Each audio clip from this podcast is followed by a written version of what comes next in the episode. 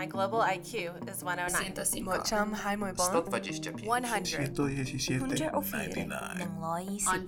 147 90 one hundred and twenty-six. Hi, everyone, and welcome. The description of unprecedented and uncertain times seems wanting, especially now. But clearly, leaders and their employees are searching for the appropriate way to steer through these uncharted waters. And there are few people more experienced and qualified than our guest, Tom Peters, to provide strong and tested advice on best business practices. He's a native of Baltimore, and I have to say, having grown up in Virginia, I wasn't surprised when he said that he had a lacrosse stick in one hand and oars in the other. Armed with an engineering degree from Cornell, Tom uh, served in the United States Navy, where he was a Seabee, and he had actually two deployments to Vietnam. Then he moved to the Nixon White House, where he was a special advisor on drug abuse. And from there, he earned his uh, MBA and PhD in organizational behavior at the same time that he was working with McKinsey and Company. And he used that time as a period to uh, really be the launch pad for the stage of his career that, that we know so well. In 1982, he and his co author, Bob Waterman, published the classic In Search of Excellence. And yeah, it was a century ago, but NPR in 1999 named In Search of Excellence as one of the top three books of the 20th century. And from there, the Peters brand took off. As the CEO of Floyd Consulting said, I'd rather hire someone who has studied Peters' writings than someone who has an MBA. Great to see you again, Tom. I guess it's been about a year and a half since you were in Dallas. Yeah, the uh, the last book was 2018, and I came down and saw you guys and my pal Carl Sewell shortly thereafter. So let's begin uh, with this because today is Juneteenth Day, a uh, celebration that really commemorates uh, when slaves in the state of Texas realized that they were free. It, it, took two years for it to get to Texas, but it does have special significance here and especially now around the United States. And you and I have both lived through the civil rights movement, uh, the protests in the 60s. When you look back and you consider that, and now you look at BLM, Black Lives Matter, um, do you think this truly is a turning point, a lasting turning point for how our nation's wounds will be healed? I think it's a lasting realization point. And it's too early to say whether or not it'll be a turning point. The thing that was fascinating to me and I hope you'll respond because it's a fresh thought that I had. First of all, I, you know, at first when this happened, I said to people, said, this is the most incredible thing in the world. I said, I was in Washington, D.C. for the King riot, so don't give me that. But it seems to me that it's two separate pieces. We fixed a lot of describable problems during the civil rights movement. Mm-hmm. But in retrospect, we didn't touch this deep grained inequality, which has now come to the very top of the list, and which does not in any way reduce the importance of uh, you know of what happened in round one, but this I want to say this was a bigger deal. It's it's cellular deep, molecular deep, and you know the I, I was about to say something that's totally inappropriate. Um, we're not going to fix it overnight. And so we are going to continue to have things such as inappropriate shootings. So it's not like if we can only get through the first one, everything will be okay. I'm sorry to say it's going to keep on happening as we've seen in the last two or three weeks. Uh, but I think it's an enormous deal. You know, I've spent a lot of the last 25 years on women's issues.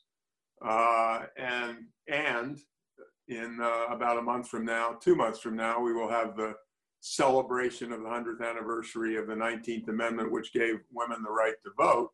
I mean, one of the things fascinating about that to me, and I am 100 years old, is to think that it was so recent that we gave women the vote.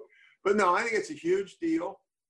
Uh, from my perspective, which may be a little self serving. The things, as you well know, that I care about, I believe are more important than ever. And maybe my, to summarize it in two words, my people first message will take on between COVID 19 and this will take on a different coloring. I mean, with the COVID 19 thing, uh, and it was, you know, I'm not going to write the book, but it was a business book writer's dream. There were people who responded extraordinarily well, and there were people who responded horribly. And uh, you know, if you ever want in search of excellence and in search of crap, you you know you you've got two halves halves to the book. I think in a few minutes I want to get to some of those companies and leaders. And even though you might be 100 years old, I think you still have time to write that book, and I hope you I hope you will. You know, you raise a good point though, because when you looked at what happened in the 60s and 70s and beyond, it really was legal, and now what you're seeing is so many people really looking within themselves and changing the culture. And I may be wrong about this, um, and I hope I'm not getting ahead of my skis, but it seems to me that in the LGBTQ community, some of the cultural issues changed before the legal. And here, what you're seeing is legal before culture. Yeah, I think uh, you know I'll be the I will be the moderator and you be the guest. I think that I think that's no, I think that's an absolutely brilliant analysis. I mean, I happened to, by sheer coincidence, I went to work for McKinsey and Company in San Francisco in 1974, and that's just when the gay coming out party was going on, and the epicenter of it was indeed San Francisco. But it absolutely speaks to you know to what you were saying. It was the moral, emotional thing then, and the legislation and so on caught up later. So your parents, as did mine, talked about the Great Depression. In a sense, they talked about that more than they talked about World War II, and in hindsight, that surprises me. But how do you think um, our children and our grandchildren will remember this period of, of, of you know, really two significant issues, COVID-19 and the uh, BLM? Well, we will get down on bended knee, uh, open the Bible, and pray that they will see it as a landmark which really made huge cultural differences. Uh, I mean, the obvious, honest answer is we haven't got a clue. Uh, you know, and, and people have been saying, relative to the racial thing, is it's damn near genetically driven and really erasing true biases uh, is not going to happen overnight. And it just, you, you don't want problems, more problems to arise, but you really don't want this thing. I think it's a golden opportunity. And, you know, the other part of it, and I really hadn't thought about it this way, is when the iPhone generation, who don't actually know they're living human beings with things like skin, when the iPhone generation grows up, maybe meaning teenage and certainly meaning by college time, maybe they're going to look at the whole social interaction thing in a way that you and I can't even conceive. And that may be a good thing. We may, you know, read that we're redefining, I mean, for God's sakes, with, you know, work from home and with Zoom and with the iPhone generation and kids sleeping with their 70% of kids sleep or women, girls sleep with their iPhone under their pillow for God's sakes. Uh, well, it's uh, it's it's deep. That's deep social change. That is called. And I, I mean, on the other hand, I always worry about that. The great management guru Henry Kiss, uh, Henry Kissinger. No, I don't think so. Henry Mintzberg uh, once said, it is the conceit of every generation to think that they are handling the world's most god awful mess and things were easy in the old days. And what I think, again, given my age, is I, I, the, the first part, I, I wish I could, you know, I wish we had two hours because I would read the page out of my book. I think it was Henry who triggered it. I wrote a page in my book about what my mother had gone through. And she was born in 1909 and she died in 2005. And it was everything from long distance phone calls to movies and then, you know, a man on the moon, you know, by the end of her life and, and so on. And at one level, I, as I wrote the thing, I kind of started laughing hysterically because it, it made, you know, what was going on around me look a lot less significant. Well, I think I'm going to really uh, sort of light you up with this question.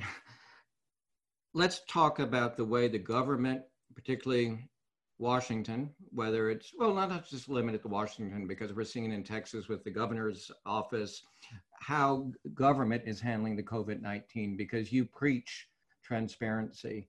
And we're certainly not really seeing that with COVID 19 from our elected officials at the highest level down to at least state level in many cases. Well, one thing I feel very strongly about, and I'm cannot say I memorized the Constitution, is with the COVID 19 thing, we are being blessed by the founding fathers having left a hell of a lot of power at the states. Uh, because God knows we have not gotten the leadership uh, in any way, shape, or form. We've gotten leadership, but it's been 180 degrees in the wrong direction.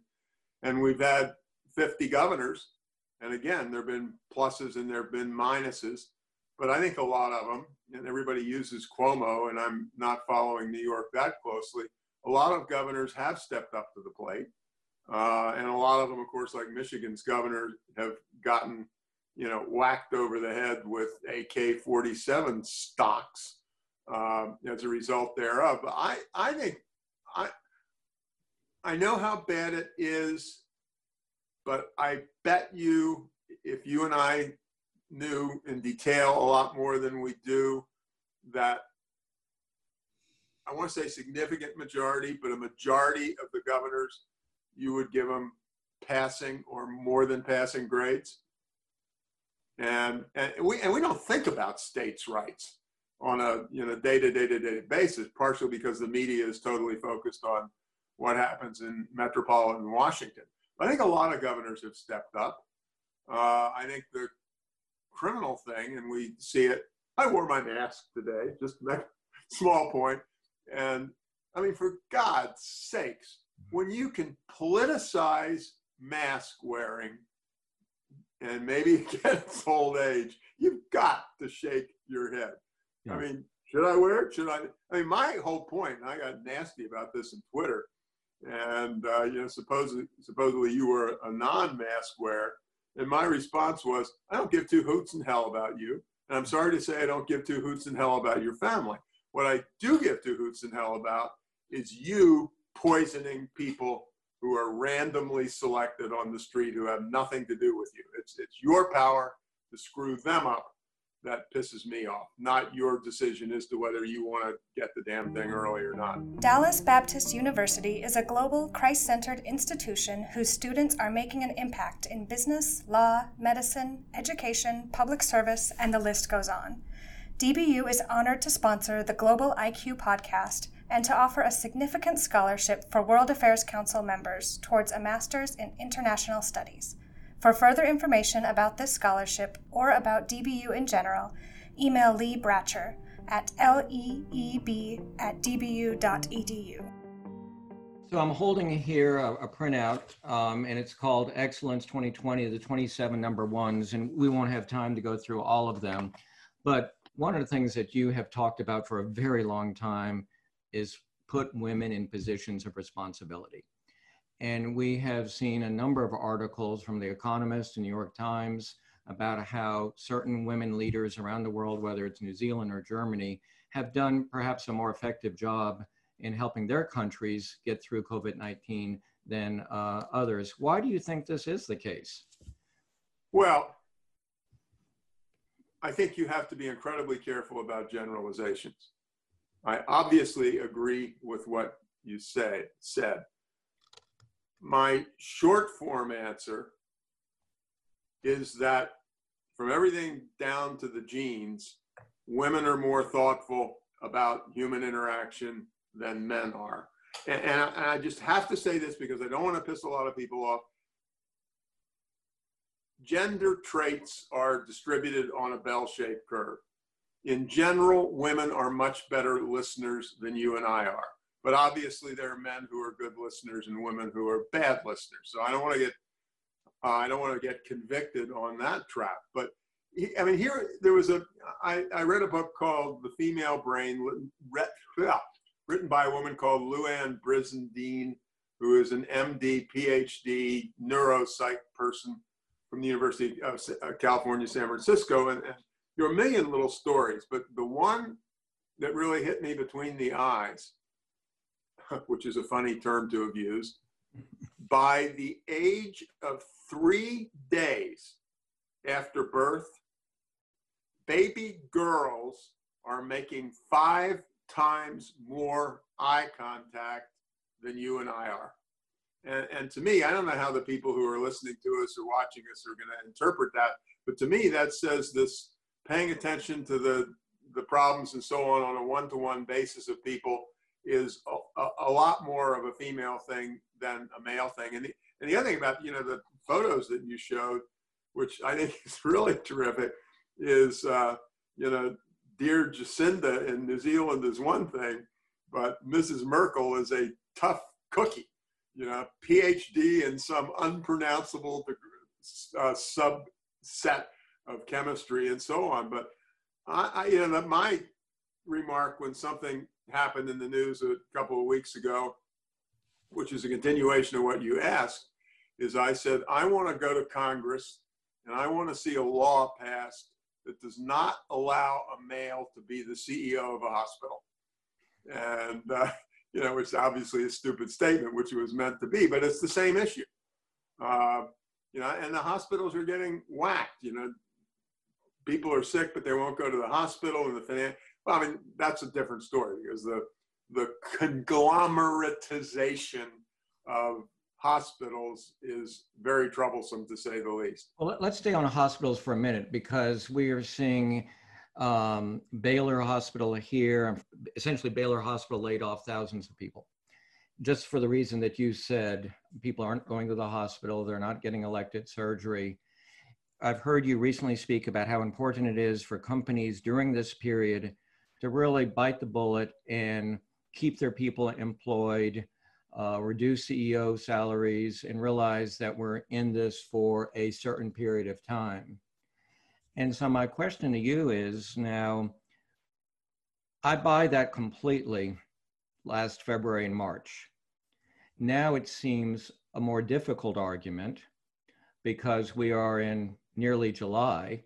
Um, and you know we are not out of the woods. I don't think we're out of the first wave. So, how does a, a large company like Baylor Scott and um, White look at this versus maybe a, a, a smaller company? Well, and, and I, I don't want to get too badly slapped in the face for this. Let's talk about it in two different ways. One of them is the practical answer to your question, and one of them is the higher level thing of how the leadership team behaves. Uh, you know, I believe, which doesn't solve the problem of nobody getting elective surgery, but I believe that a significant share of this story is the intensity of the visible caring and concern for their fellow human beings that is exhibited by senior management, whether it's Macy's or whether it's Baylor or whether it's um, Mass General, which is our big hospital here, and its conglomerate had to cut wages for 50,000 people just a couple days ago. Uh, I think you can do things well and do things less well. Uh, I think you can,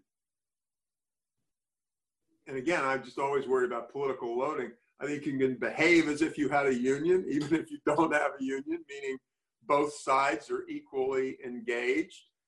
Uh, I agree. I agree with your fundamental premise that it's different now than it was three months ago when we were in a this too will pass mode. Uh, and we can't talk about government bailouts because that's not your question. That will either happen or it won't happen. I think you, if we're talking about Baylor or Mass General, and you've asked the question differently, so it's not one where I feel like I have some you know pat answer. I think I would really work hard to keep people's benefits. even if I had to give them a hit in the chops uh, relative to salary itself, you know, I would, I would, I would, I would die if I didn't think the, in uh, Mass General's case, I would die if I didn't think the 50,000 people who work for me were not able to continue on a significant basis relative to healthcare. Uh, whether it's Baylor or whether it's the Ford Motor Company, Ford division of the Ford Motor Company. Uh, it, it's base human concerns. Uh, I mean, you know, the economists are saying it's going to take us what it took five, six, seven years to work out of the two, 2008 thing. And this thing could go on for a decade or two.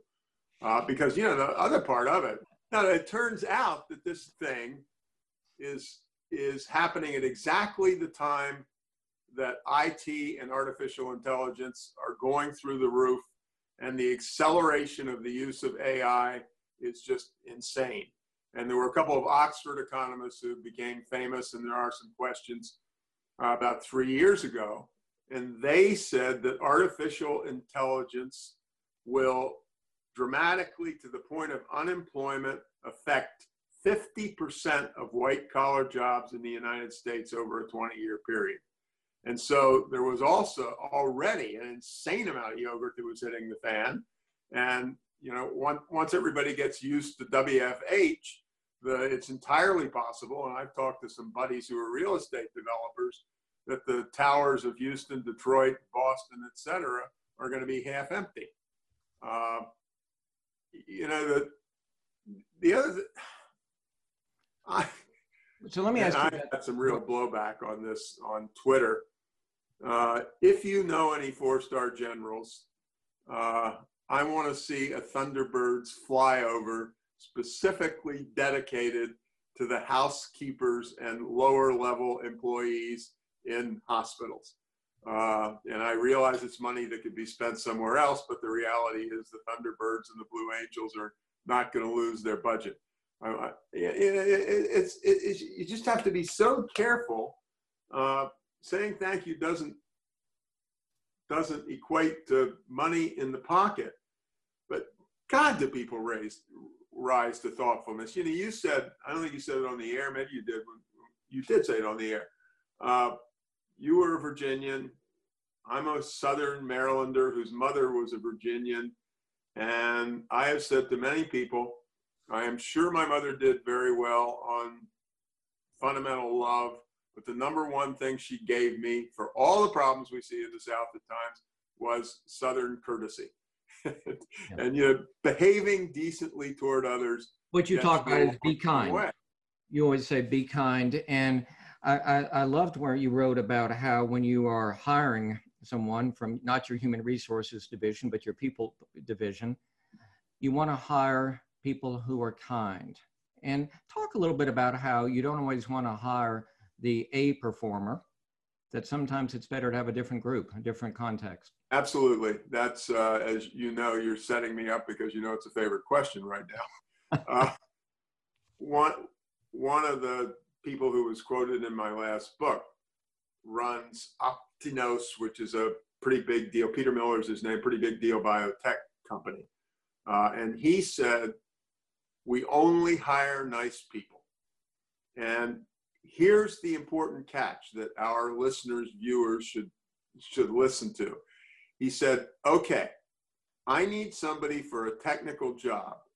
And it is a degree that you, Tom Peters, can't even pronounce the name of, which is associated with biochemistry or what have you. He said, Let me tell you a secret that I found out. There are actually a lot of people in the world that have that degree. Don't hire the jerks. And it's not because, oh my God, I need a Stanford, I need a uh, you know computer science thing. So that's number one. Nice people are around. And God, is he serious? You're the guy with the degree. I interview you. I'm the CEO. I fall desperately in love with you and want to hand you the contract while we're talking. But his rule, and he uses the term, I know it's not a new term, after you finish talking to me, you've got to run the gauntlet. And that's 15 interviews. And it's interviews with receptionists, it's interviews with junior accountants in the fi- finance department, and any one of those 15 has veto power over your hiring. Uh, and it's and, and, you know I, I think that's just the, the, as you know I'm I'm rabid on this topic. Well, the other one that you said uh, there was a fantastic Google study that Google did. Two topics. Number one is characteristics of best employees.